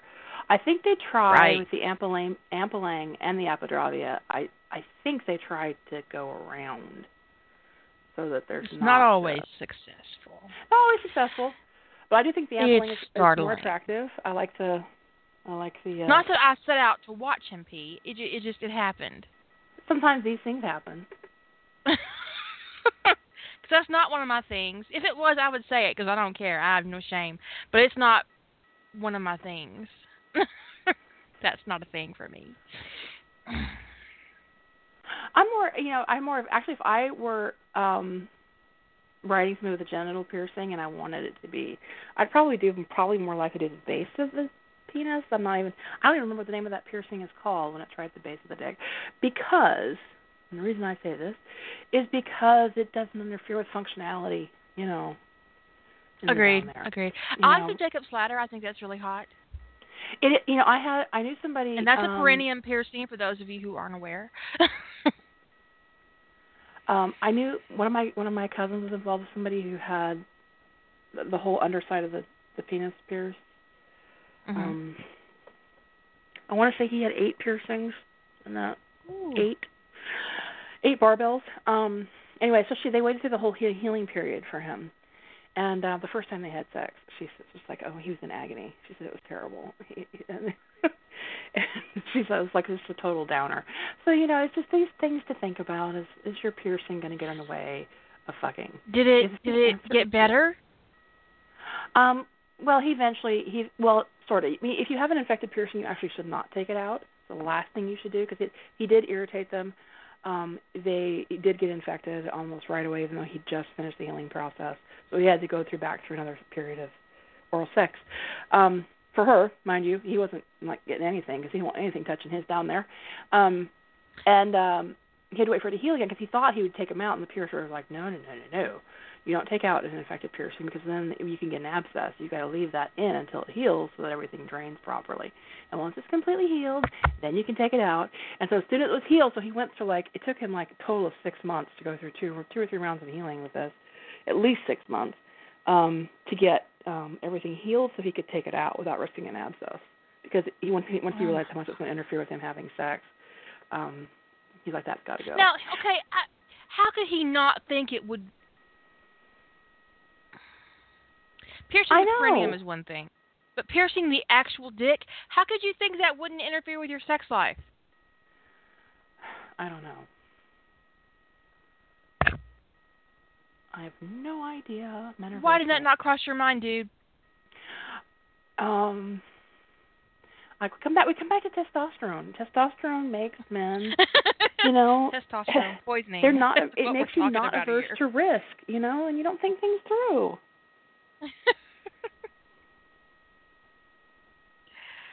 Four guiche piercings. Why would anybody want four guiche piercings? I have to click on that now. I do too. Oh, I. Re- oh, so yes, that's yeah. Well, it's pretty. I- I, mean, I it, would, it, it wouldn't interfere with anything. No, it, I think it's hot. Yeah, it wouldn't. It's yeah. And asshole, just as a bonus. My sister, my middle sister, the the middle sister, um, has a clit, has her clit pierced, The clit or the and hood? um, the hood. She has the clit hood pierced. you almost, um, I- you, you almost, you almost gave me. I was like, what? Her Someone agreed to do that? Really? How, how do they even clamp it? I was just, I was sitting here like, It has a really big clit. Um, was she has her like clit hood squeezing pierced. my leg and uh, she um when she when she first got it, it, it wasn't a problem, and then she got a bigger barbell, and she puts that in, and she calls me and she says, "I need you to go to my apartment and get my other piercing, because she's at work and she can't leave," and I was like, "Why?" And is it in? Is I said, "Is it at least in a Ziploc bag?" Because I don't want to touch it. Don't care if you've yes, that thing. I, Yes, don't want to touch that it's thing. in a Ziploc bag, and um, I need you to bring it because I put in the bigger one, and I've had three orgasms, and I I need some relief, and I can't take it out without replacing it. she says that every time she walked, it rubbed up again, and she said the third one it put her on her knees. I said, "That's awesome." She says, "Yeah, it's awesome if I wasn't at work." Give me the So- smaller barbell or else. Proceed with caution, ladies. Learn from my sister's mistake.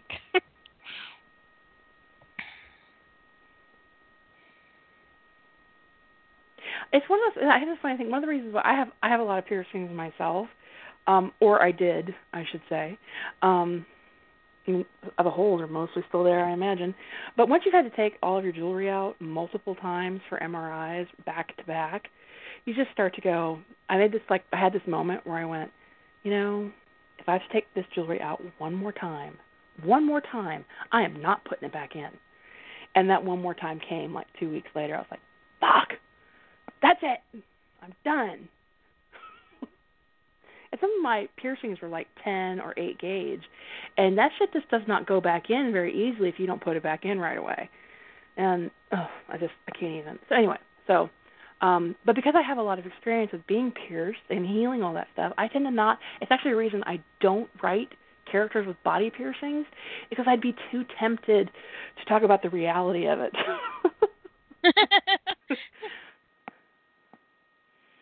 like how do you care for that how do you make sure it doesn't get infected and no you really don't want to put a piercing right there you really, really don't. Do you want to pee out two holes for the rest of your life? I have a question about that. I mean, does a Prince Albert heal up? I mean, is that hole? I mean, you know, sometimes piercings are the holes never go away. uh, it depends on how big the the um I mean, it, I, it doesn't really go away. It's sort of like it's sort of like um, uh, your tongue. Um, like I've had my tongue pierced like four or five times. You know, um, I mean, you can still see kind of where they always pierce through approximately the same area. Um, and I'm sure you could probably get a very thin insertion taper in there, um, but it's really tight. It really is. I mean, it's, it's really closed up, and you might be able to stretch it back open. I don't know, but it depends on how big the um, um, ugh, how big the gauge of the metal was. That's whether or not you've kind of got, you know, um, something that completely closes closes up tight and seals, or is it like, um, you know, saloon doors waiting to happen?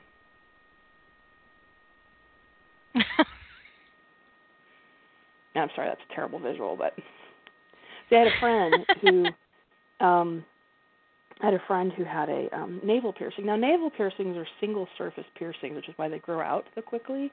You're not piercing from one side to another. You're piercing along one plane of skin, much like an eyebrow or the back of your neck or your cheek or whatever. You're piercing through one plane, you know. So the body tends to push them out, and you want to get it out before you have that saloon door effect happening, you know.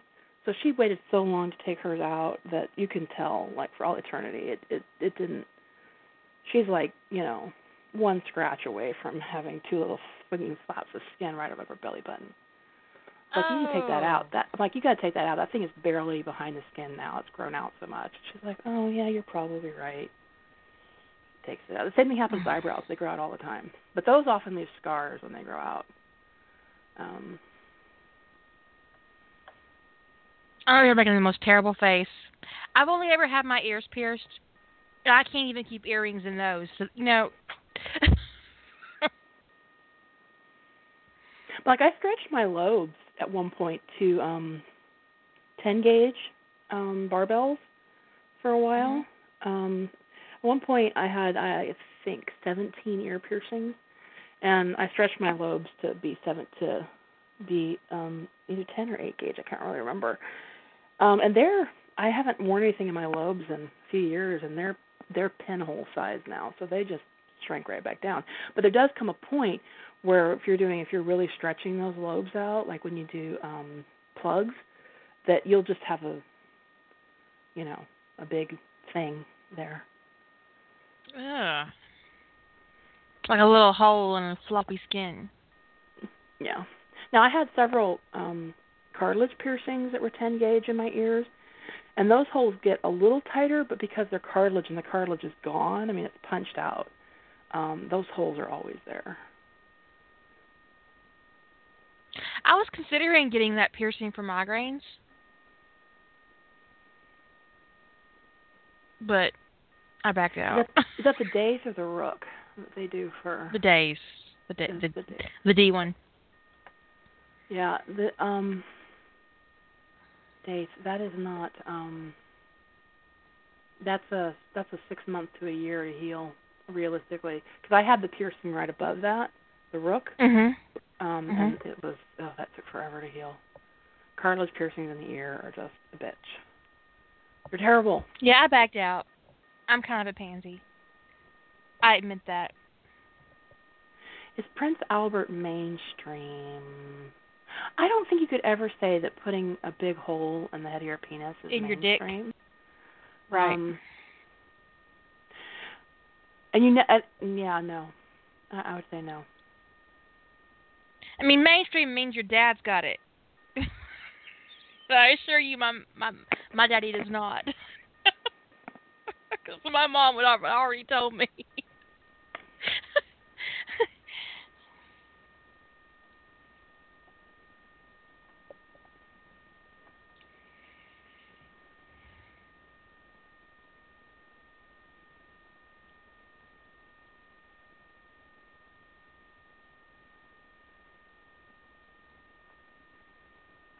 Mm-mm.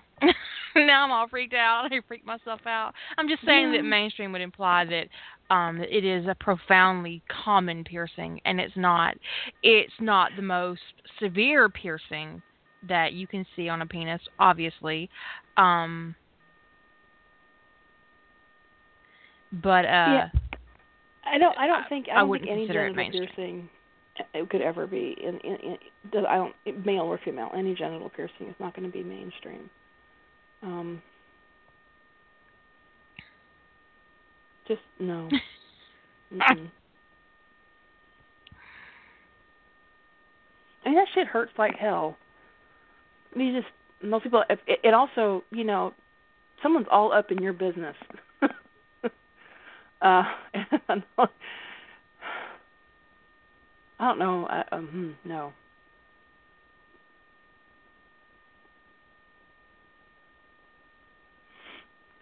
Anyway, okay. So um, why don't we talk?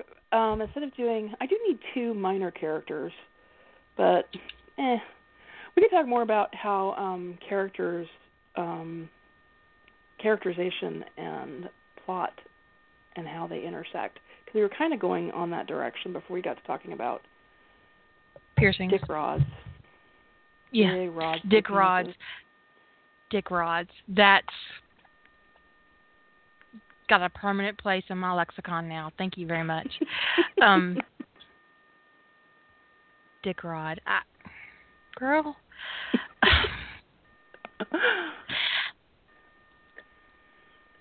It's also, I think, important when you're um, doing a crossover um, to also keep in mind um, when you're crossing over characters and you're putting characters from different fandoms into your story to keep um, their placement in mind in each canon. And that's why sometimes some crossovers just don't work.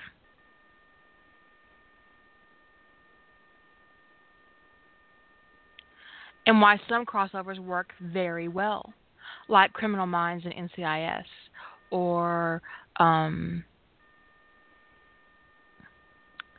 uh, Stargate. You can you you can kind of almost insert Stargate almost into any um canon almost because the Stargate's a secret. The only thing So I there's is- not it usually doesn't work with is um other big secrets. Um and I can only I can only think of really of like one time I've read it where I thought it was done and handled well, meaning um when you take two two canons that are about containing a big secret and you put them together and neither knew about the other's big secret, you have to really analyze why. Because the Stargate's connected very heavily at the level of the president, and if the president knows about the other big secret, um, you have to just kind of navigate. Um, it'd be sort of like putting, um, and like there are some authors who do the, who who do navigate the issues around putting big secrets together, but like um, it's very hard. I've used Supernatural as an example of a difficult fandom for me to do as a crossover because the you know the creatures that go bump in the night are pretty obvious and pretty pervasive and Supernatural, and everybody's oblivious to it. So you call into question the competence of your characters that none of them have encountered this thing before, or that they were all willing to just write off whatever weirdness they had seen, um, or their willingness to just f- forget how easily their minds are are willing to let go of things they can't make sense of, which makes them seem weak-minded. Um, it's it's not an easy thing for me. As, as now, sometimes I can suspend my disbelief as a as a reader more easily than I can as a writer. But like, like especially like I couldn't, I I would not be able to easily write a crossover with Supernatural and um, NCIS because all of those unsolved cases that were attributed to supernatural means what no one's ever had a question about that before no one's ever dug further tony's never dug further gibbs has never dug further they've never run across supernatural creature ever really in all their law enforcement careers and it just makes to me i have an issue with the level of competence um well what you do is you build it so of course they know Right. That's the only way you could do it for me. That's the only way I could do it. Is that of course they know about it. But if you're trying to if you're uh, trying to have them not know and have do a big supernatural reveal or Dean or Sam reveal that they're hunters to and Tony's like, Oh my god, creatures go bump in the night. I'm like, Come on, Tony, where you been for the last, you know, thirty five years, dude? So well, you have to consider you uh, making your characters like Dark boneheads. mentions Stargate and Harry Potter. Um the obvious way to cross over Stargate and Harry Potter is to make magicals ancients. That they descend yeah. directly from ancients.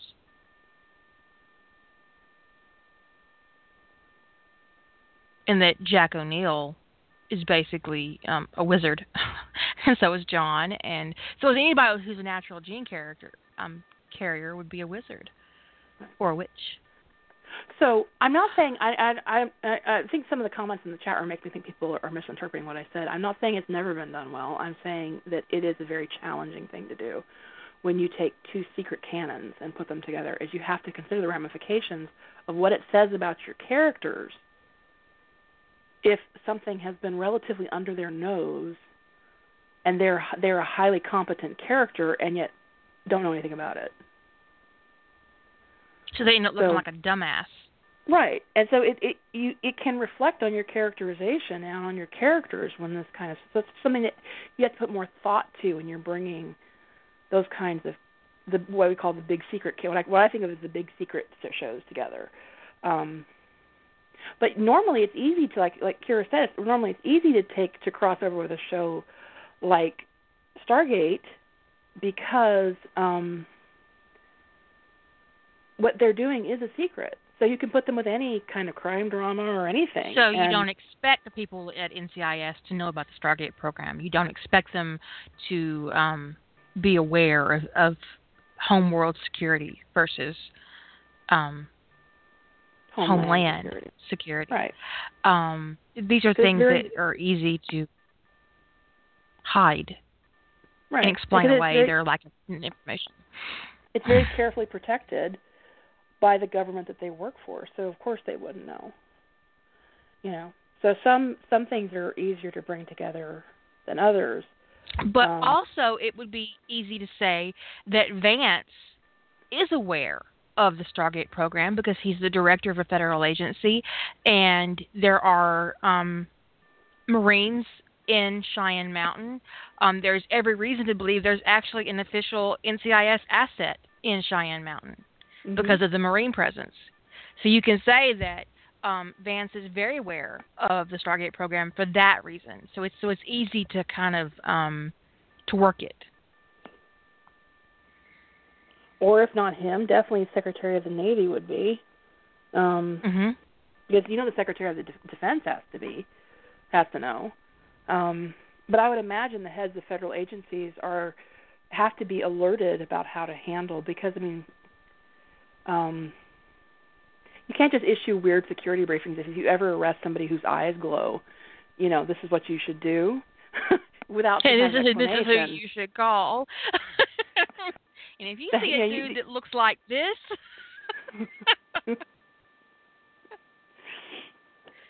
if you see But a dude running around looking like Marilyn Manson, who's not in fact Marilyn Manson, arrest his ass immediately. Be careful of the hand. Yeah, you might want to get a knife out and like chop off the hands before you try to arrest this guy. Um,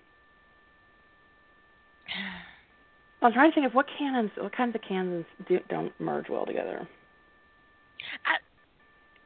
Animated shows and shows set with physical people, I have a hard time. Except you for that one definitely- really awesome crossover where Tony got minions. Yeah, uh, you mean oh, you mean the minions? Oh, minions. Tony Stark got minions. For one year, I think Oh. it was Bob. Bob appears in his lab, and then the others keep coming. So he has all the minions. Tony Stark inherits the minions, basically. I haven't, I haven't Um, read that one, but that would be awesome. Well, and Cinna Funny did one. Cinna did one. Uh, start. Well, she started one where Tony gets um Tony DiNozzo gets um a Pokemon, or Poke, but Yeah, Pokemon cute as hell, common. But you kind of visualize animals, you know, like you know, like a like a. I think he had an Eevee, and um, which is sort of a fox bunny, and you can kind of visualize a fox bunny.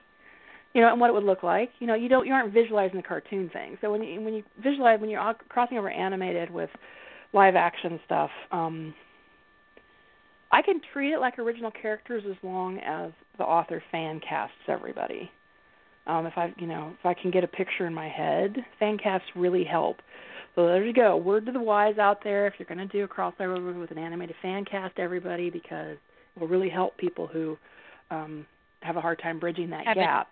Disconnect, yeah. Yeah, but it, otherwise that could be an age thing for me because I just don't um I don't watch those shows and um I don't um so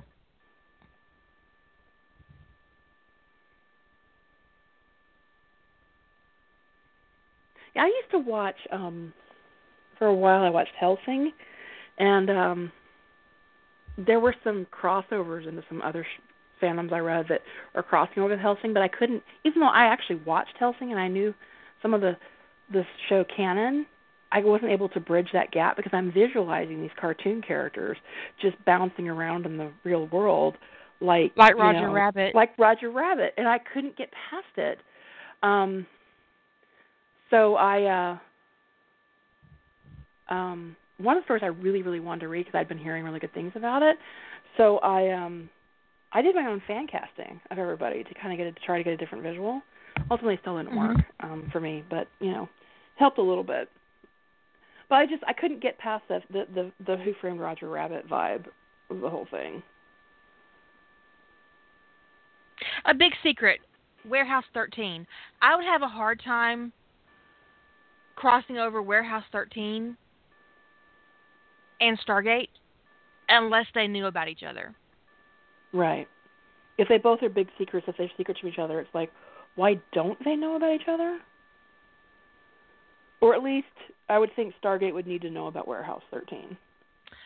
On the other side of it, I think I could write an awesome crossover about Warehouse 13 and the librarians. Oh yeah.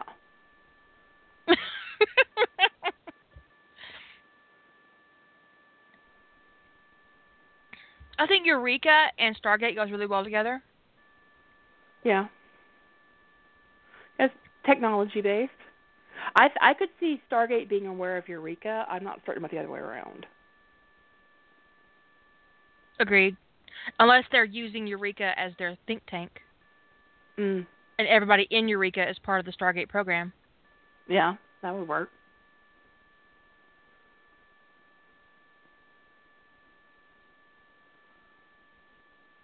But I Mhm. could I mean I could write Warehouse 13 and Stargate, but they would have to be aware of each other.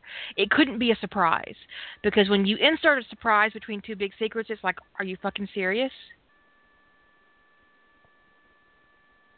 But then you have to, when you do that, you have to follow through the ramifications of what does it mean that these two canons exist together and that they're aware of each other and how that it changed things? And if your answer is it didn't change anything, then you need I'm, to stop, I'm collaborate, and listen. I'm frowning at you. Change. It's got to change.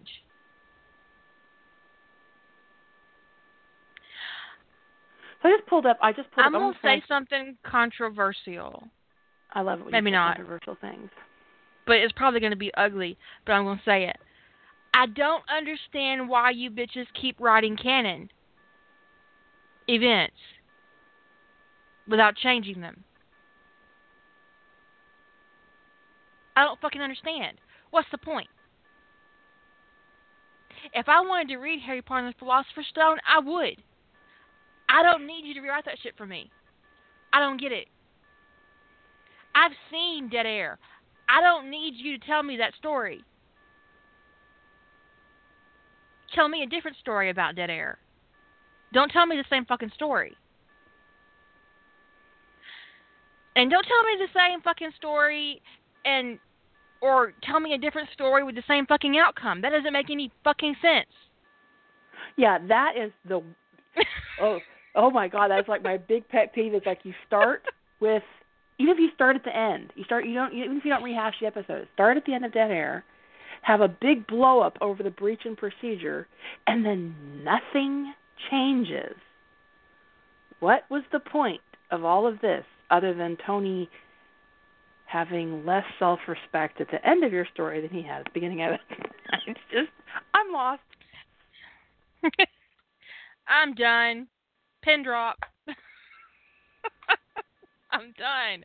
I don't get it. I mean, maybe that, you know, I think that a lot of times when you first start out writing in fandom, that you're very comfortable writing, um, um, kind of exploring those canon events.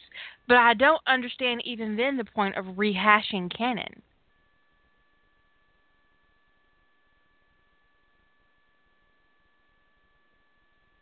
I mean, I thought the whole point, really, for me, fan fiction, the whole point is to, to what if it? What if? Now, yes, sometimes you need events to happen. You you need certain things to happen to um, connect yourself to canon in a way. Um, unless you're going to do a complete AU um, and just use somebody else's characters. But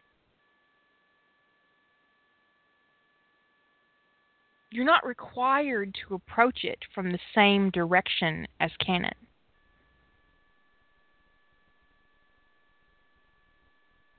Or to let future events play out. Like, okay, say for instance in um Hold My Coffee, which is my new um McKay's a Girl series, um I have Carson Beckett going completely off the rails. Uh he doesn't go to Pegasus. That's not really a spoiler because if you thought he was, you hadn't been paying attention. Um so what happens in Pegasus? Things are gonna be different. What happens when um if John gets bit by the Iratus bug, what happens? How do the people on um Atlantis respond? Um Well, okay, so like let's take your example of what you did here where Carson's not on and you got you're gonna have a new doctor, whoever that's gonna be. Um Mhm. the Hoff the, they go to Hoff.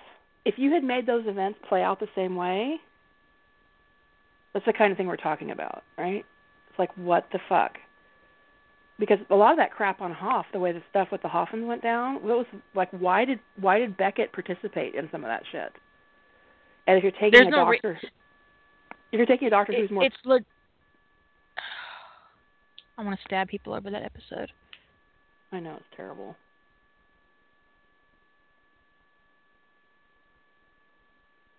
But I remember I Kira and I we talked I saw I saw the the whole scene with Carson and I was you had said it to me and asked me if I had any thoughts about it and I'm reading it about the Carson thing and I was like how do I say this in a nice way?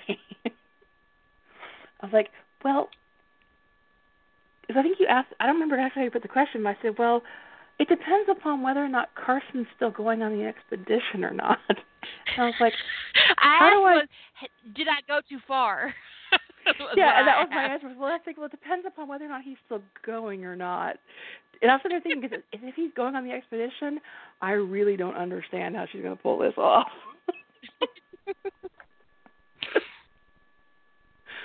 I was like, um, I don't know. It depends. is he going to Atlantis or not? well, the thing is, is um, Carson is responsible for a lot of destruction in Mhm. Pegasus. A lot of incompetence. Michael, um, his fix the Wraith plan. I, I saw my brain briefly just now. Um, it, it it it drives me bonkers. It drives me fucking bonkers. So what happens when John gets bit by the Iratus bug? If he gets bit, um, what happens um when um in that episode with Ellia, the the Wraith girl. Um, she was she is the reason that John turns into a bug, right? Yeah. Because she's got some kind of drug in her to suppress her. Is that Carson's doing? The drug in Ellia was not. I'm, I don't remember. um, I remember her father created the drug, but I don't know if Carson interfe- in, intervened in that at any point or not. I don't remember the end of that episode very well. up trying to use to fix the Wraith.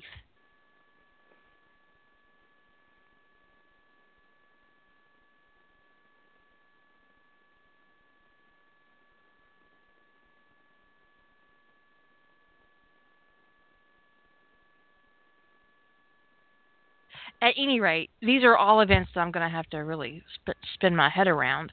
Um, but I don't think I'm going to actually have Ron. Did I say Ron? John Ron. get bitten by the Iratus bug. I'm going to kind of um. That's not going to happen. I just I don't want to go there again.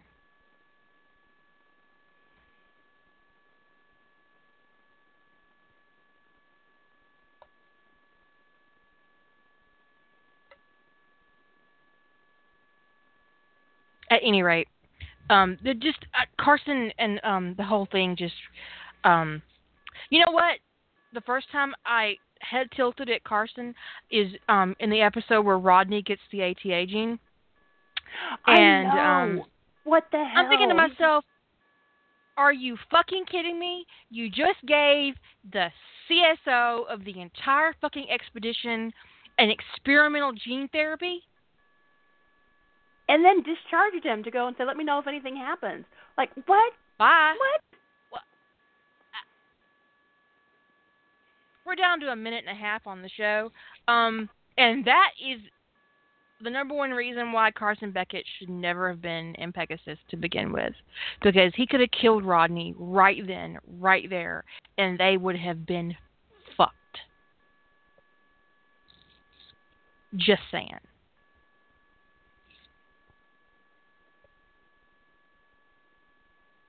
It would have been all over.